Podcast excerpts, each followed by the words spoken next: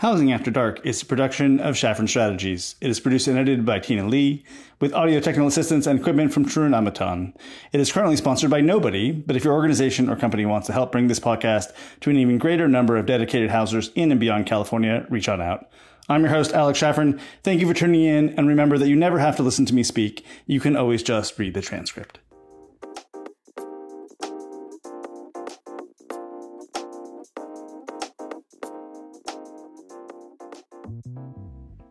Welcome to another edition of Housing After Dark.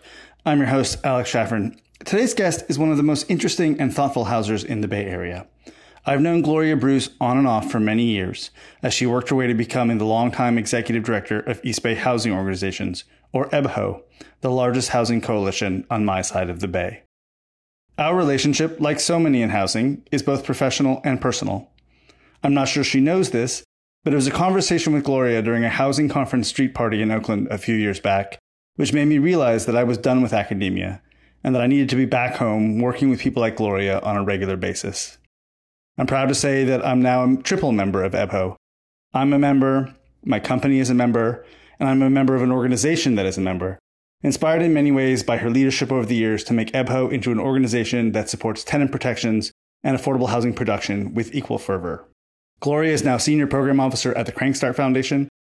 And this conversation was an opportunity for her to reflect both on her work with EBHO and on new housing challenges she's focused on, in particular, the persistent divide between two sides of the housing community those focused on homelessness and the unhoused, and those focused on the rest of the housing system. I hope you enjoy this conversation with someone who is an esteemed colleague, a friend, and a neighbor, and somebody always worth talking housing with, day or night.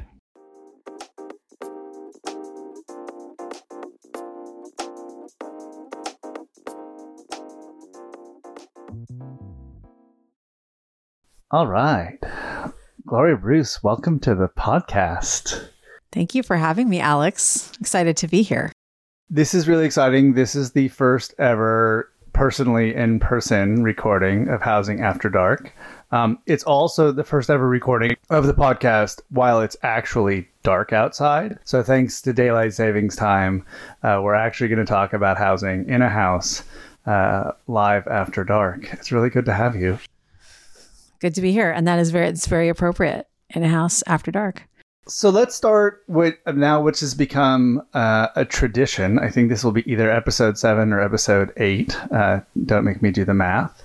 Um, which is to tell your story of your journey to become a houser which I realize actually I don't actually know, despite the fact that you and I have known each other on and off for almost two decades. So, how did you get to this point and become a houser now for almost two decades, I think? Sure. I am I'm hung up a little bit on the almost two decades. Alex, how do we really have that many years in our lives on, and that we've known each other for two decades? But I think you are right. Uh, and I I like to talk about my housing journey and I like to hear about other people's journey into housing because people come to it from so many different paths. I don't think there are too many people who, when they're a kid, they're like, I want to be a houser when I grow up. And I'm no exception. Um, but I did, when I was younger, want to be an architect when I grew up. Ah. And so there's the roots there to the extent that I even made myself a T square and was an architect for Halloween in like fifth grade. I was that kind of kid. Um, fast forward many years, and I did my undergraduate degree in history because that's just what I what I picked, but focused on U.S. history and on that makes two of us. Oh, okay. Well, there, well, there you go. There you go. And you know, based on the fact that I was studying what at the time we called African American history um, and women's studies, there was just a lot about the roots of inequity that really interested me. And I was also volunteering um, in public housing projects in Boston when I was an undergraduate and just really was thinking, always thinking about how did this place come to be how it is? What can we do to make it different for the people who live here in the way that works for them?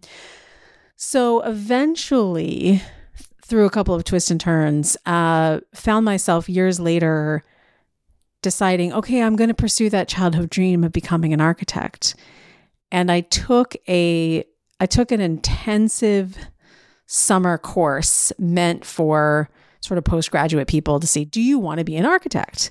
And I took this, I don't know, probably six or eight week course at the University of Maryland. That's where I'm from, Maryland, right outside of DC. And I came out of that course thinking, wow, I really don't want to be an architect. And the main reasons why, and I think it may have just been a function of the people in that class and who was teaching it, is that it was shockingly so focused on buildings and not on the people who occupied those buildings or on the spaces or cities around those buildings. And as much as I love, you know, beautiful structures and public spaces and the idea of creating those for people, um, the people part was missing. But I had an excellent TA in that course who introduced me to some readings um, about new new urbanism, actually, of all things. And I kind of came out of that thinking, huh, there's some interesting interdisciplinary stuff that goes beyond the building. And actually, it was that same teaching assistant who asked me, Have you ever heard of city planning? As a field. I had not. and then I started reading and, you know, got the bug. Uh, so several years later, I ended up going to graduate school for city planning at UC Berkeley.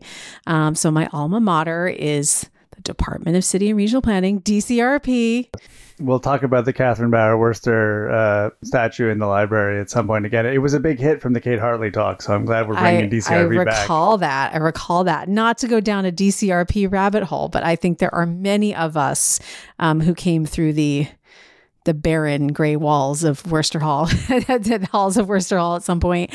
Um, and I was lucky enough when I was in that graduate program to be enrolled in a fellowship uh, funded by HUD um, that was for students from underrepresented backgrounds to go and work at various community organizations.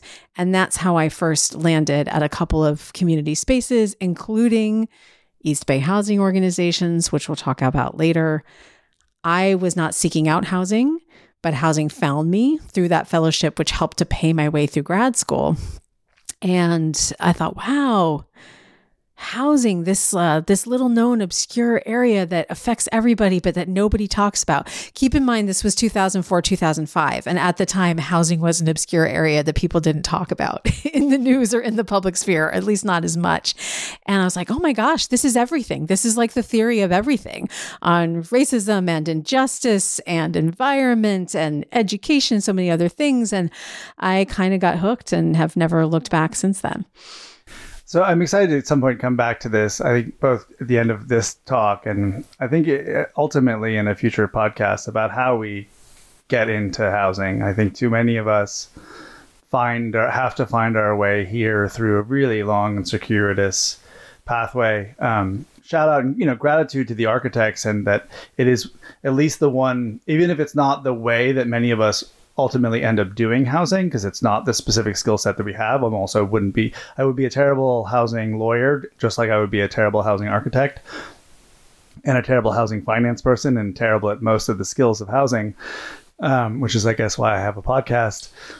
But it just yeah it's a very circuitous pathway and i think that it, i would I, i've dreamed and i wrote about in the road to resegregation just different ways that we could learn more about this at an earlier pathway um, those of you all can't see we actually have a special guest here uh, Theo Sider Bruce, who is the associate producer of this particular episode, uh, and and also Gloria's eldest child. And I just dream about you know ways in which him and future generations can have opportunities to sort of find their way to housing in that broad way that I think both you and I approach the subject that's very human centered, that appreciates design and policy and finance and all the thing and labor and materials that go into housing uh, and find our way there, at least a little bit quicker or a little bit without having to go through a circuitous pathway. Yeah. Uh, and, you know, sometimes it's the circuitous, circuitous pathways that bring us to, you know, different conclusions and different perspectives that are really exciting. But I think if, you know, if by having these conversations, we can convince my son Theo or other people like, hey, this housing thing is something I want to do. I'm all all for that. Yeah. I mean, I think at least one benefit is that many of us who have found our way through that pathway know that we're here for a good reason. Yeah. Um, and it helps us through the difficult times.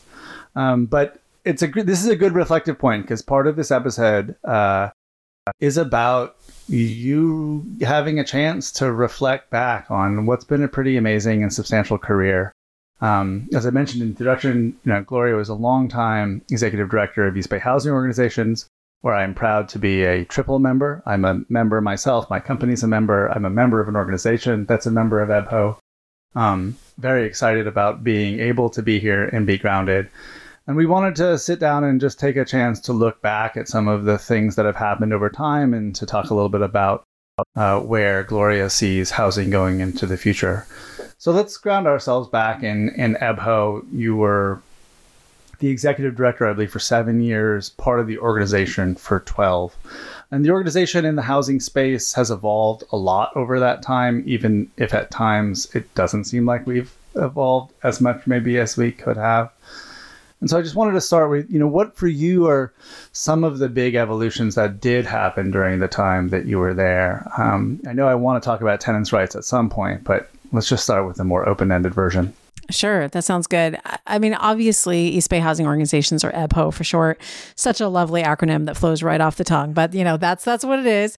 Um, it's it's obviously a huge part of my life professionally and personally, having having uh, come out of working there for twelve years, and the community that I found at EBHO. I, I think will be hard to, to replicate um, in the rest of my professional life. Such an amazing, diverse group of folks coming together for housing justice and i started not not really knowing how i would find my place in that community as i mentioned earlier my first encounter with ebho was through this internship fellowship that i did in graduate school and this was several executive directors ago um, where I thought, wow, this looks like this looks like an interesting area to explore. But I really didn't know the first thing about affordable housing, which is EBHO's um, focus, is affordable housing specifically. And I I didn't really know how to find my place in it, but I started learning. And a few years later, after a couple other jobs, got hired um, to be at EBHO by previous executive director Amy Fishman, who uh, Alex I know you know well, another huge player in the housing scene. And I started by really doing uh, communications and education work. I, I, have an education background. I've been a teacher and worked with youth in the past. And so my initial job was really just to essentially spread the gospel about why we need housing and why we need affordable housing. And EBHO is very good at that, at that task. It's something that the organization has done and its members have done for many years is basically just getting the word out. Why do we need inclusive communities? Why do we need to provide an alternative to the market with housing? Why does housing justice matter? So, a lot of our activities and campaigns were focused on answering those questions in a way that was accessible to broad audiences, both those that were likely to be sympathetic um, and those that frankly were not. So, put simply, a lot of it was some anti NIMBY anti NIMBY work. So EBHO, at its origins, I mean, these East Bay housing organizations, it was originally a coalition of what we would think of as affordable housing providers or the nonprofit affordable housing providers is that correct? That's right. That's right. It was actually started um, in the 80s and initially as Oakland housing organizations. And it was exactly that. It was a bunch of housing providers who came together um, in, in the immediate term to, sh- to solve problems that were happening in Oakland where they needed to come together and grew from that into a coalition of nonprofit housing providers, but eventually much broader than that. Faith groups, neighborhood groups, residents of affordable housing, the occasional labor group, other folks who worked in the field. So those architects, again, shout out to the architects. We do love you, even though I didn't join you. Um, title companies, construction companies, contractors, the whole gamut coming together with this this mission. As a, it's one of the things that's been really interesting for me as a relatively new consultant is being part of EBHO and sort of again experiencing the network that are other small consultants and folks and other small, a lot of small businesses, um, many of are for-profit corporations that serve the nonprofit community that are also part of EBHO. It's been a fascinating way to learn and experience and kind of see how we organize and structure our industries because housing is ultimately an industry. Uh, and speak, so speaking of which, I know that one of the challenges that you encountered on the ground at EBHO was this question of tenants' rights. Because EBHO originally was, you know, being an organization of housing providers, were mostly maybe not wanting to call themselves, but were landlords. Um, yep. and and were, didn't necessarily have or were building an alternative type of housing that was very different from the market rate housing and a lot of the sort of tenant landlord struggles. Uh, but I know that this was a challenge and one that was really sort of central to your time at EBHO. So can you tell a little bit about how this issue kind of came about, how you started to see it in your mind, and then where it evolved to over time? Yeah, absolutely. I think this is one of the central both uh, tensions and honestly beautiful challenges of EBHO and of similar housing organizations, though I think EBHO is unique. And I want to emphasize emphasize to your listeners, EBHO is still there, still going strong. As you said, you're a triple member. Little shout out to Lindsay Haddix, the new EBHO yes, director. My successor, who uh, is stepped in a couple months ago, is doing great. Um, so you know, I dealt with this. My predecessor dealt with this. Lindsay will continue to deal with this tension of um, is this an industry or a movement? And of course, it's not an either or.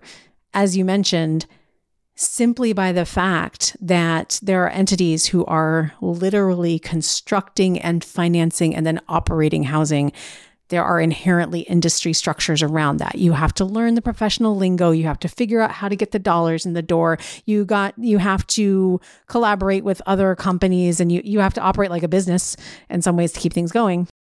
And this work is not for profit housing work. It is, at least in theory, and I do think in practice, mission driven. And many of the founders of what we now think of as the affordable housing industry in California actually came from pretty progressive and even radical roots and their concept of, hey, we actually need to find a way to let people be stably housed and not just be at the whims of profit making people or entities. That that's where it all comes from, right? So there is this constant push and pull between housing as a human right, which I hope is what drives us all, and certainly where I tried to center the work at EBHO, and then the very clear realities of housing as a human right in a capitalist society where housing is not provided as a, a right or basic service. Um, and those things came into tension quite often. And what we what we did working with our nonprofit partners, who were both developers of housing and landlords, but were somewhat loath to call themselves either because of all the associations that come with those, um, is basically just constantly have that conversation and work that balance. It's why we established and still have a resident and community organizing program within EBHO where we actually did trainings and worked with um, and for the end user, the residents of those affordable housing properties who could tell us what was life changing and amazing about being able to live in a subsidized property, which more often than not was literally life saving for some of the people that we worked with. That's not hyperbole. We would have people who tell us, like, I would have died on the streets if not for getting this unit or this home, right? And at the same time, those same people would say, I have this problem with management. I'm tired of the elevator not working. I wish our services person was on site more. And those critiques are real and valid. And we had to balance how do we bring those to the developers who are also our members who also pay their dues and help pay our salaries right and so it was a it was a constant back and forth we didn't always get it right but i think we eventually got to the point where both the residents and the housing providers understood that what we were trying to do was build connections and grow grow the pie of affordable housing for everybody. Because at the end of the day a lot of these issues on site that would come from scarcity or would come from inadequate resources for these housing projects if we were able through EBHO's advocacy and policy to have more have abundant housing funding, abundant housing being built, so many of these pressures would ultimately go away. And I think we all saw that as a common mission. I, I appreciate that. And it's it's it's great that you talked about the the specific efforts that you made to incorporate the voices of people that were living in the nonprofit properties, really specifically organizing. It's something I know the Housing California has done, and it seems to be a kind of a common practice now, or a more common practice now, to try to give intentionally give voice to people who are living in LIHTC buildings, living in affordable housing buildings. One thing that's been nice that I've noticed in being part of EBHO, though, is also recently seeing, you know, I see James Vann from Oakland Tenants Union heavily present. What, how, how was it over the time of trying to work with tenants' rights folks that were not, they were, they were organizing in market rate buildings and this other much larger world of housing that most EBHO members Yeah. are trying to be the alternative to, but are not in the sense of that they are not the mass alternative. They are that we are still in the minority, or they are still in the minority. What was that like over the time of trying to kind of again work in what is essentially market rate housing that has a very different set of policy needs like rent control or rent regulation?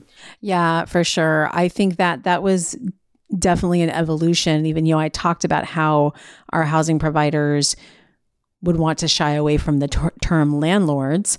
By the same token, we called our program a resident organizing program, not a tenant organizing program. And that was also intentional because for landlords, the term tenant has baggage. Oh, tenants, they they make trouble, they organize, they don't, you know, they complain, they, you know, and and we need to of course strip the the any stigma from that term of tenant but there's also some intentionality in trying to build these these bridges going forward. And what we found is that if we could make the argument to the housing developers and nonprofits that relieving pressure in the overall housing market including market rate housing would ultimately benefit them and serve their missions theoretically, we should all want to go out of business. We should want EBHO to not need to exist anymore.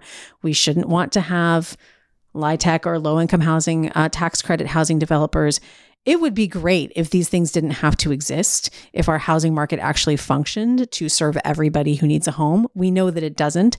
And so, for every person who is displaced because their landlord in the private market jacks up their rent. For every person who, as one of our residents did, got pneumonia every winter because of mold in her apartment, that's another person who ends up on the wait list for that very limited, precious, affordable housing and increases the pressure on what we do.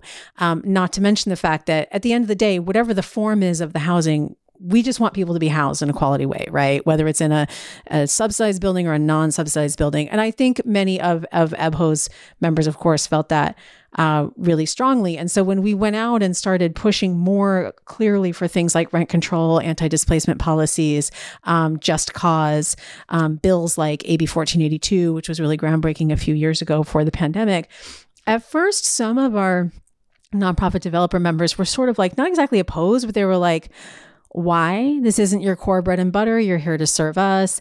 And we had to make sure that we were continuing to do the really core nitty gritty advocacy issues that matter to them, but saying, this is a matter of housing justice. Can we go back to that call to housing as a human right?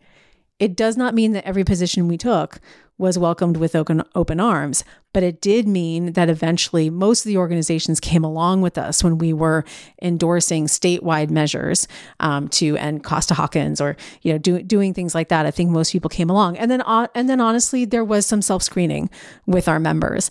EBHO does not at least as of this recording, does not have for profit affordable housing entities in our membership. That's not an intentional block. I never said, you know, if you're a for profit entity, we don't want you. But to be perfectly honest, there are organizations that are just like, yeah, y'all are a little too progressive, a little too pro tenant. I don't really want to join as a member. And that's completely fine. We were really clear about our values, one of them being people over profit, housing for people first. And our membership page says, here are our six values. If you espouse these values, you're welcome to be a member. If these values, like housing for people first, make you uncomfortable, you may want to find another affiliation. I'm uh, currently trying to do some work to set up a countywide housing coalition in another county, um, and inspired in some ways inspired by some of the the work that I've seen that you've done in EBHO and other coalitions, and this this is one of the thorniest challenges, right? Is that how do you Absolutely. get people to work together when, especially on issues in which they don't have full agreement? Can you build a coalition in which people agree on core values and 80% of the things, and then they just agree to disagree on certain things and allow allow the organization and allow staff and allow members to advocate for certain things in their name, even if they're not fully on board. How I'm just kind of curious, sort of in this process, what did you find when working with, let's say, some of your more influential or more powerful members that were a bit reluctant? Did you, I mean, was it, did, did you develop ways of either trying to convince them or just learning when you can sort of, you're not going to win that battle and walk away? Like, over time, how, how did you figure out how to, to, thread that needle to walk that line while still nudging them forward. I think, you know, not that you're a nudge or that I'm a nudge. Right. But one of the things I've always been impressed with you is again is this ability that you've had, I feel like, to continue to press forward with a as a fairly big tent in a very difficult set of circumstances. And what was the the secret sauce. Not that I you would probably ever argue that you were successful all the time, but no. but it's like also that's also what I'm kind of curious. Like yeah. how were you able to do it and also sometimes take the L's and yeah. Yeah, it, it, it's a great it's a great question and and one that I, I considered the the fundamental question of my job and that you know that I I still do even though I'm in a different space in the housing world and yeah you you do sometimes take the losses right and then you decide which wins are the most important, which which losses are the ones that we can't bear and which ones can we. So you know, kind of goes back to that self-screening question of um, you know, if I had an individual member who called and was yelling at me because she didn't like something we had done on a local rental housing ordinance, but it was just that one member. And I would hear her out. And at the end of the day, she eventually decided, you know, EBHO isn't the place for me as a private market rate landlord, as an individual. Uh, you know, and I was kind of sorry to see her go because it wasn't a perspective that we had a lot of. But I, wasn't going to like change the entire trajectory of the ship for the, this one private market landlord who didn't like some of the some of the policies that we were espousing. And I think it's I you know you brought it back to this issue of values and agreeing 80% of the time. I think in any coalition in any membership group, you've got to ground it back at the values. There is no way that a collection of several hundred people and organizations is going to agree on everything. Um, and we can fight it out. We can have those we can have those fights. There's also a constant tension between between does staff make the call? Do members make the call? And sometimes we got that right. And sometimes I think we, you know, didn't. Um, or we're constantly figuring that one out. Um, I think one of the ways that I did it, I have always been of the mindset that you catch more flies with honey. That is my that's my MO. It's not everybody's MO, which is fine. But I usually found that if I showed up with openness, with respect and courtesy and listened, then that would go a long way. I also found that showing up and doing the work goes a really long way. I know that sounds really obvious, Alex, but I would always be surprised by how many leaders or partners out there just wouldn't answer an email. Like I, I feel like if you answer people's emails, it's amazing how much goodwill that generates. You know, it's basic, but like someone's pissed at me and they call me and they answer my email, like I'm going to call them back and just, you know, so it's it's all comes down to relationships. It's the fundamentals of community organizing, right? Building those relationships, listening to people, pushing back when I really felt that they were not aligned with values, sometimes giving in, sometimes not. It's not it's no magic to it, no secret sauce really. Did you feel like you got caught at times in some of the zero sum pol- game politics because I feel like that's the other challenge in this space is is you know EBHO has never stopped. I don't see it ever stop advocating for funding for affordable housing and some of the basics that the housing organizations want. And the challenge is, is that I want EBHO to be able to advocate successfully on every single part of the housing element because there's nobody else to advocate. We don't have another housing coalition in the East Bay. Can't you know? Can we communicate? Hey, we'll advocate for that, but we're also going to advocate for these other things. And if those things don't float your boat, that's fine. You don't have to show up, but don't please don't try to block it because that to me is that that zero sum politics has been really challenging. Is that something that you ran into? Oh, for sure, for sure. And I, I think it's like the more um, zoomed into the hyper local level and the more caught up in interpersonal politics and relationships, the harder that would become. And so I think in Oakland we could act, we actually ran into that quite a bit, and we would actually have battles about should EBHO be fighting for funding for permanent affordable housing or for preservation of properties at risk of displacement or for immediate relief for people who are, who are unhoused? And the fact that that's an or to me was always crazy. like, like clearly we need both. I mean, and and I, I say that it's easy for me to say that now in this chair, not having that job anymore. And when you are in the job and you are faced with a budget battle and you have some of your constituents, your members saying, we fought for this particular pot of money. We feel really strongly about this particular pot of money. Gloria, you are quote unquote giving it away to another group. That kind of talk always made my blood boil a little bit because, folks, it's not our money. First of all, this is all public money, so it belongs to all of us. Secondly, just because we fought for or won a particular bond or ballot measure and we're proud of that and we helped design the program, that does not make it ours. Um, the purpose is for the people. And on a practical matter, like, yeah, sometimes it really sucked when you worked really hard for something and then another political constituency would would come and chip away at that thing you, you worked hard at. Um, so it was difficult i will say that. It's difficult but you just you just have to keep grounded on those values and and sometimes it's going to be ugly um, and sometimes you're going to be able to win back the people who think that way by just saying you know what? I'm going to i'm going to keep making the argument i'm making which is that we're for all kinds of housing and this this housing is for the people. I'm wondering did you one of the things that i've also enjoyed in our conversations, and you've even said it now, is this acknowledgement in many ways that affordable housing is an industry. We don't like to use the I word. So many people are mission driven. Most of us could make more money doing something else. Um, it's clearly important to us, but some of the, yeah, I think some of the behavior or some of the, you know, that you're talking about to me, it's just sort of classic industry. It's what industries do. You learn this is the you know this is your industry, and you got to learn to fight for the industry. And um, there are either competitions, other industries that are trying to take your stuff, and and it, it's normal to me actually. I'm no I no longer. I guess maybe I'm just extremely middle aged, and so I no longer have the blinders on that I think I maybe did when I was younger and an activist about, you know, good and bad and industry versus non industry. We're just folks making a living, especially in the yeah. professional side, which you and I, again, uh, you know, yeah, I go totally. to a lot of EBHO things and I go to a lot of EBHO calls and everybody there is paid to be there. Um, was that a challenge for you at times of getting people to kind of accept the Nate, you know, that, hey, this is an industry and we are in some ways an industry organization? Yeah, I, I think I really came to in the 12 years that I was there, I really evolved in my thinking to not just with EBHO, with it, but with everything else, just being like, be transparent about who you are and what you represent and how far you can go at the moment and how far you really can't.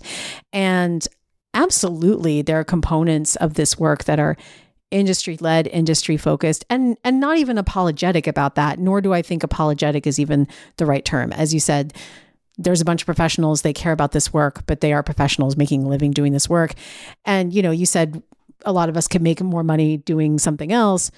Sure but some of us are actually compensated just fine um, for for what we do and have built up a lot of professional credibility and some savings and our homeowners. And that's a good thing. I would i want people to be able to make a living as a houser and have a comfortable life. My counterpoint to that is, and the people who are resident services coordinators and case managers and housing organizers, they should also be able to climb that ladder and make a good salary and 401k. And right now, there's a pretty big gap between those frontline and services positions and the more quote unquote professionalized, they're all professional positions, but you know what I'm saying? Um, and at the same time, I think I would be really clear with my team about who EBHO was we were not a tenant driven movement organization. We were a staffed organization of advocates that had members who were professionals in the field. And I started having the practice when I would hire someone where before I would finalize the offer, I'd take them out to coffee and I'd say, I love you. You seem great. Want to be really clear? If what you need to be doing is chaining yourself to the podium of city council, this may not be the organization for you. We are a progressive organization. We are not a radical organization. And we will keep pushing, but we're pushing within a system. We are not necessarily dra- dragging down that system. And you have to decide whether that's an okay role. And I think eventually I formed a team that was comfortable with that pushing the system from within the system kind of stance. That's a, you know, if anybody out there is a manager or in my case, a board chair hiring some executive directors, that conversation of setting pe- is how you set people up to succeed. It doesn't totally. matter what the job is. It's just really making sure people are coming in eyes wide open. And I think so many people come into positions and opportunities not really understanding what is there and then are not able to, to be in a position to succeed. So if we can continue on this kind of education and learning theme that seems sure. to be our underlying thing. So first we talked about the things you learned and you maybe Ebho learned during your time. And now when we previewed this conversation, you immediately wanted to talk about one of the main things that you're learning in your current role, um, which is also something that I am learning in my current role, which is not just about homelessness and the unhoused and that and the kind of ongoing tragedy that's happening on our streets, but just how separate the homelessness and housing worlds are. Um, and if I think about again, I've seen it many times from folks like Tomiquia Moss uh, and other leaders who at housing conferences are constantly reminding us that housing and homelessness are not separate issues; they're the same issue. But it is a legitimate. The divide is real.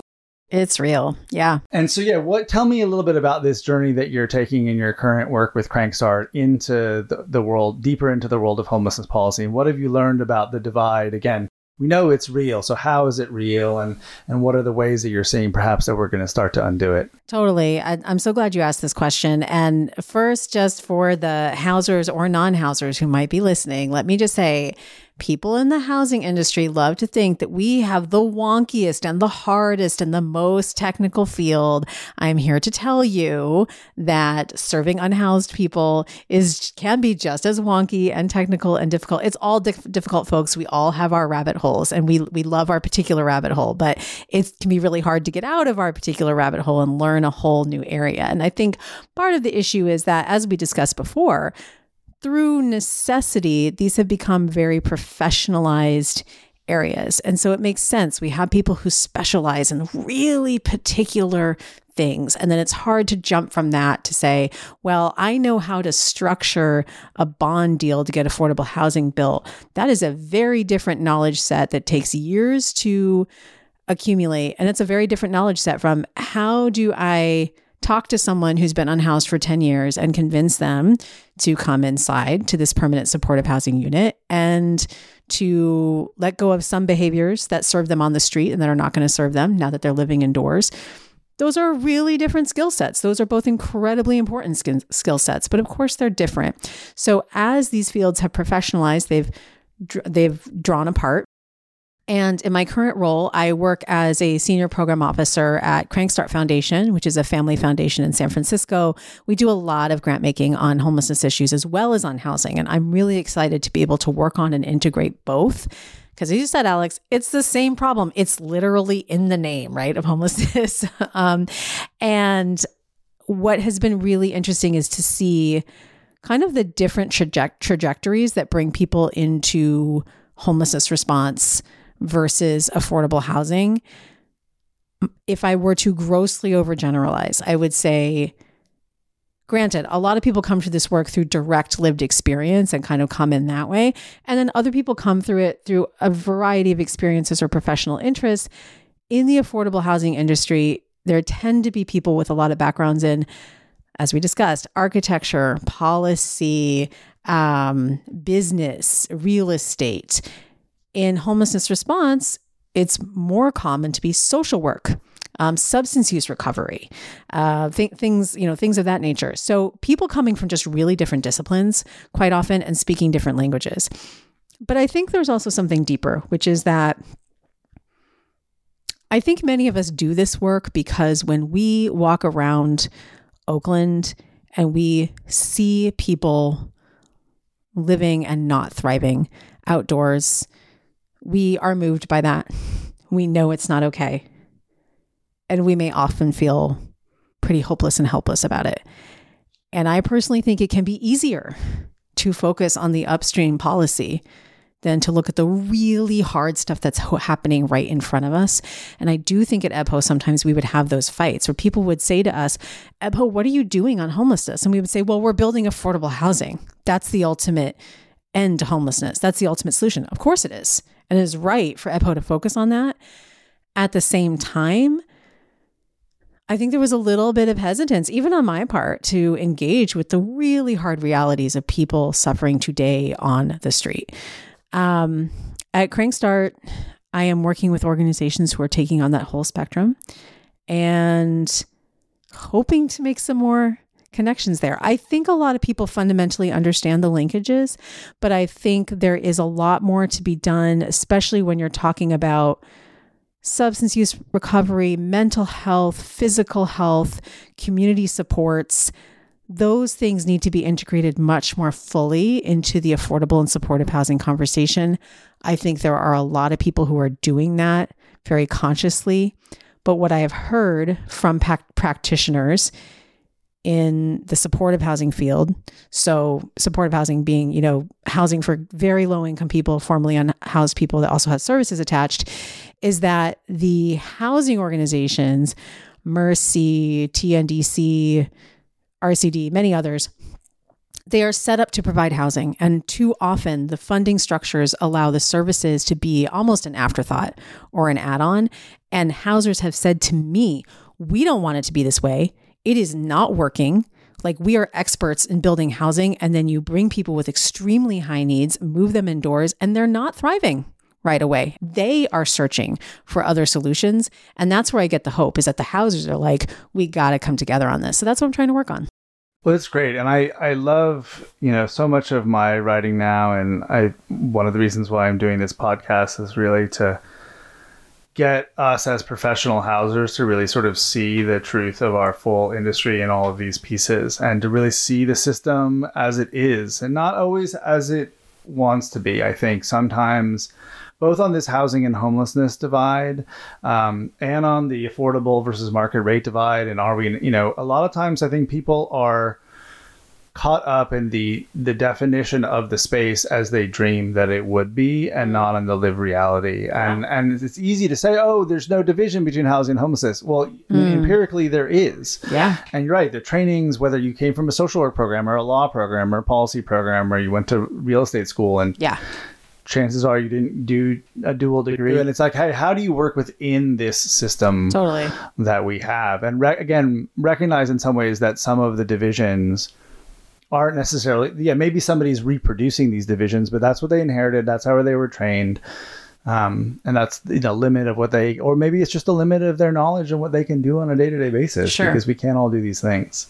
Yeah that's right. Nobody nobody can do it all and no one should be expected to do it all. So it's not about oh let's all become experts in each other's thing right? That's not even pract- practical but it's recognize where your thing may have some limitations and who else do you need to partner with to to bring in the other things that you need.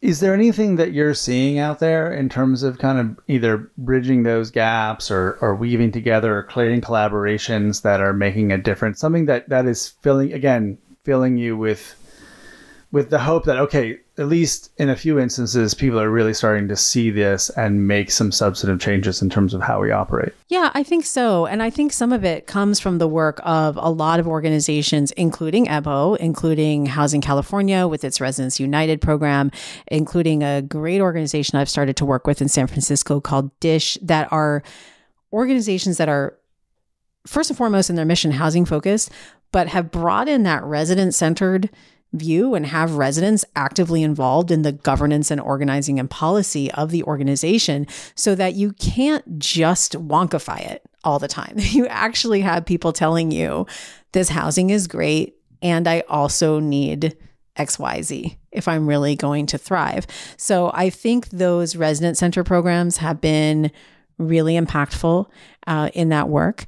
I also think that a common area of effort for to oversimplify housing developers and homeless services providers is that we all are united in the idea, not the even in the idea, the truth that housing is the fundamental issue. I spent many years on the board of Alameda County's homelessness collective impact organization, Everyone Home, and I was unusual in that group because most of the people on that board ran domestic violence shelters or they uh, oversaw programs um, to assess people who are unhoused. And I was the housing policy wonk.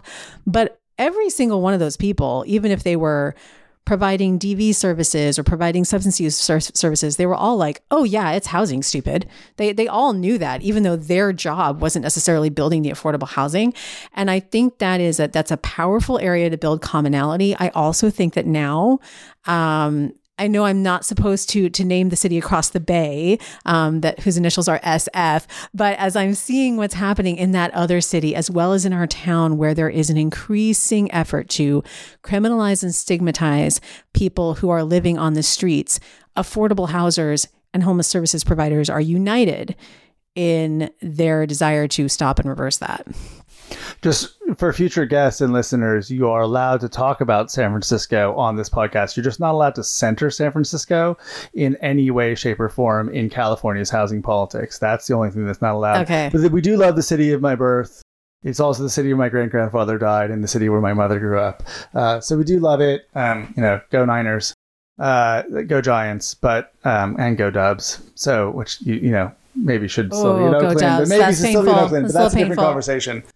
So, actually, one que- last question on this question of homelessness and the unhoused, and I'm really grateful for you coming and talking. It's a, it's a subject that you know anybody who lives next to Mosswood Park thinks about all the time, um, and it's something that Tina Lee, shout out to my producer, has been nudging me to do more on, and I've been trying to figure out how to start this conversation, and I'm hoping this is just you were the first of many guests and the first of many conversations. It's actually one of the things that inspired the podcast was I I knew there was a limit to what I could write in the Substack on my own, and I needed to start having conversations with people who knew a lot of things that I didn't know.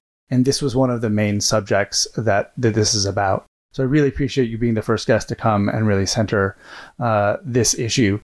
Uh, you mentioned actually temporary housing and, in mm-hmm. fact, thinking about it as housing. And I know that that's been an issue that I've written about, and it's something that's been a cause of tension within the housing and the unhoused community is to what degree, you know, what does housing first really mean? And what's the role of shelter or temporary solutions?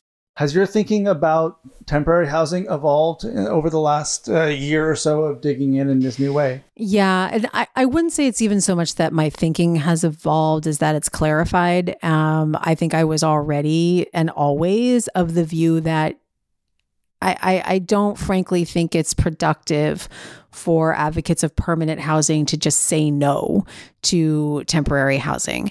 And I say that as someone who I am very lucky to be permanently housed. I am a homeowner that is incredible privilege. So I speak knowing that I'm not speaking from the perspective of someone who is living outdoors right now and who may have a different perspective. And you and I live near a beautiful park in North Oakland that has been a home to varying populations of people for the last few years. There are people living in tents in that park. It's not safe for them, it's not safe for us. It's just like not a great situation. And to say to those folks, maybe in five years there'll be a LIHTC building 20 miles from here that you can apply to and get a, a unit in. I mean, come on, we ha- we have to have a better answer than that um, in the interim. So I do think there is a role for interim housing. I think people are right to be concerned that political forces might be over investing in shelter and interim housing to essentially make the problem of homelessness invisible. And then, great, we can't see those folks anymore, so let's not worry about permanently housing them. That is a live worry, and I think it is a legitimate worry. And when I hear people do things like, uh, you know, compare the city that must not be centered, San Francisco, to New York and say, well, why New York doesn't have the homelessness problem that San Francisco does? Of course it does. It also has a right to shelter law, which means most of those folks are indoors. They are still un- unhoused. They are still experiencing homelessness and terrible outcomes. You just can't see as many of them. Is that truly better? It changes the nature of the problem. I'm, I'm quoting Gregg Col- Colburn here, I think. It changes the nature of the problem. It doesn't solve the problem, right? So I think that is a legitimate concern. And I think interim housing has a place. So we got to figure out how do we resource all of it. that that's my question. I mean, and that's a great sort of way in many ways to end because this fear of certain housing solutions because of the way that they can be misused by people in power. That applies to every single housing totally. solution that is any ever policy exists. intervention any ever policy intervention that exists, and that's just try. You know, again, if we if we're always afraid exclusively afraid of the sort of negative externalities as opposed to doing it and then consciously knowing that there will be these negative externalities or other people will assume that people will sadly do the worst with it and figure out ways to prevent that from happening. Uh, I think that's really critical. I think about this not just for temporary housing, uh, but for things like homeownership, which is, in my opinion, and you can read about it in the Substack from last year, and just a form of resident controlled housing, mm-hmm. um, which I'm just a huge believer in, which I'm gl- really glad that you centered. Um, again, all of these things can and have been used for wonderful things and can and have been used for terrible things by people in positions of power. And I, I yeah, can't stop us from from having these solutions. I also I struggle with any housing solution that it feels like flies in the face of what the rest of many uh, of us need on a day-to-day basis. We sure. all one of the things that we, we, we have the luxury of both permanent housing and then temporary housing whenever we need it. Mm. Um, and we maybe, you know, I've been fortunate to mostly not need temporary housing because of crisis, but I've been divorced. I've had, you know, situations where I've had to to move from where I'm moving and in quick ways. Um, temporary housing is just a really fundamental part of human existence and has been since we started organizing ourselves in tribes. And and it will never go away. And just have integrating it into our planning, integrating it into our housing system, making it okay, and valorizing it again, not in the same way as we valorize permanent housing, but as a real kind of fundamental part of the system, and not a sign that the system is somehow inherently wrong. That doesn't mean warehousing poor people in inadequate, unsafe shelters that they don't want to be in and right. nobody would want to be in. It's finding ways to do this in a way that is safe and legitimate. Yeah, I think that's that's right, and that's what we should all focus on and understand that there's a range of interventions that are going to work for for different people. It's almost as if not everybody experiencing housing security is is a monolith, and it's almost as if things aren't 100% good or 100% bad. It's almost as if the circumstances change depending on people's needs. And, you know, if we really look at it, a tent is, is temporary housing as well that may be needed very much by somebody at a particular time. And that may, in a particular moment, be preferable to living in a congregate shelter with a bunch of folks you don't know who might be ill who might you know you just like i understand. There's there's a lot of nuance here and that's why we have to provide a range of options. So that was really what my time at ebho was about. It's what my time now at crankstart is about is um, grounding in values but beyond that, not being dogmatic about the type of housing, because you've talked really well and written really well. Um, and I really appreciated your interview with uh, Courtney Welch about the housing life cycle. We need different things at different parts, parts in our lives. And that's true for all of us, regardless of our income or our, or our background. Well, that is a great way to end. Gloria Bruce, thank you very much. Um, and thank you to all our listeners here at Housing After Dark. We'll see you next time. Thanks so much, Alex.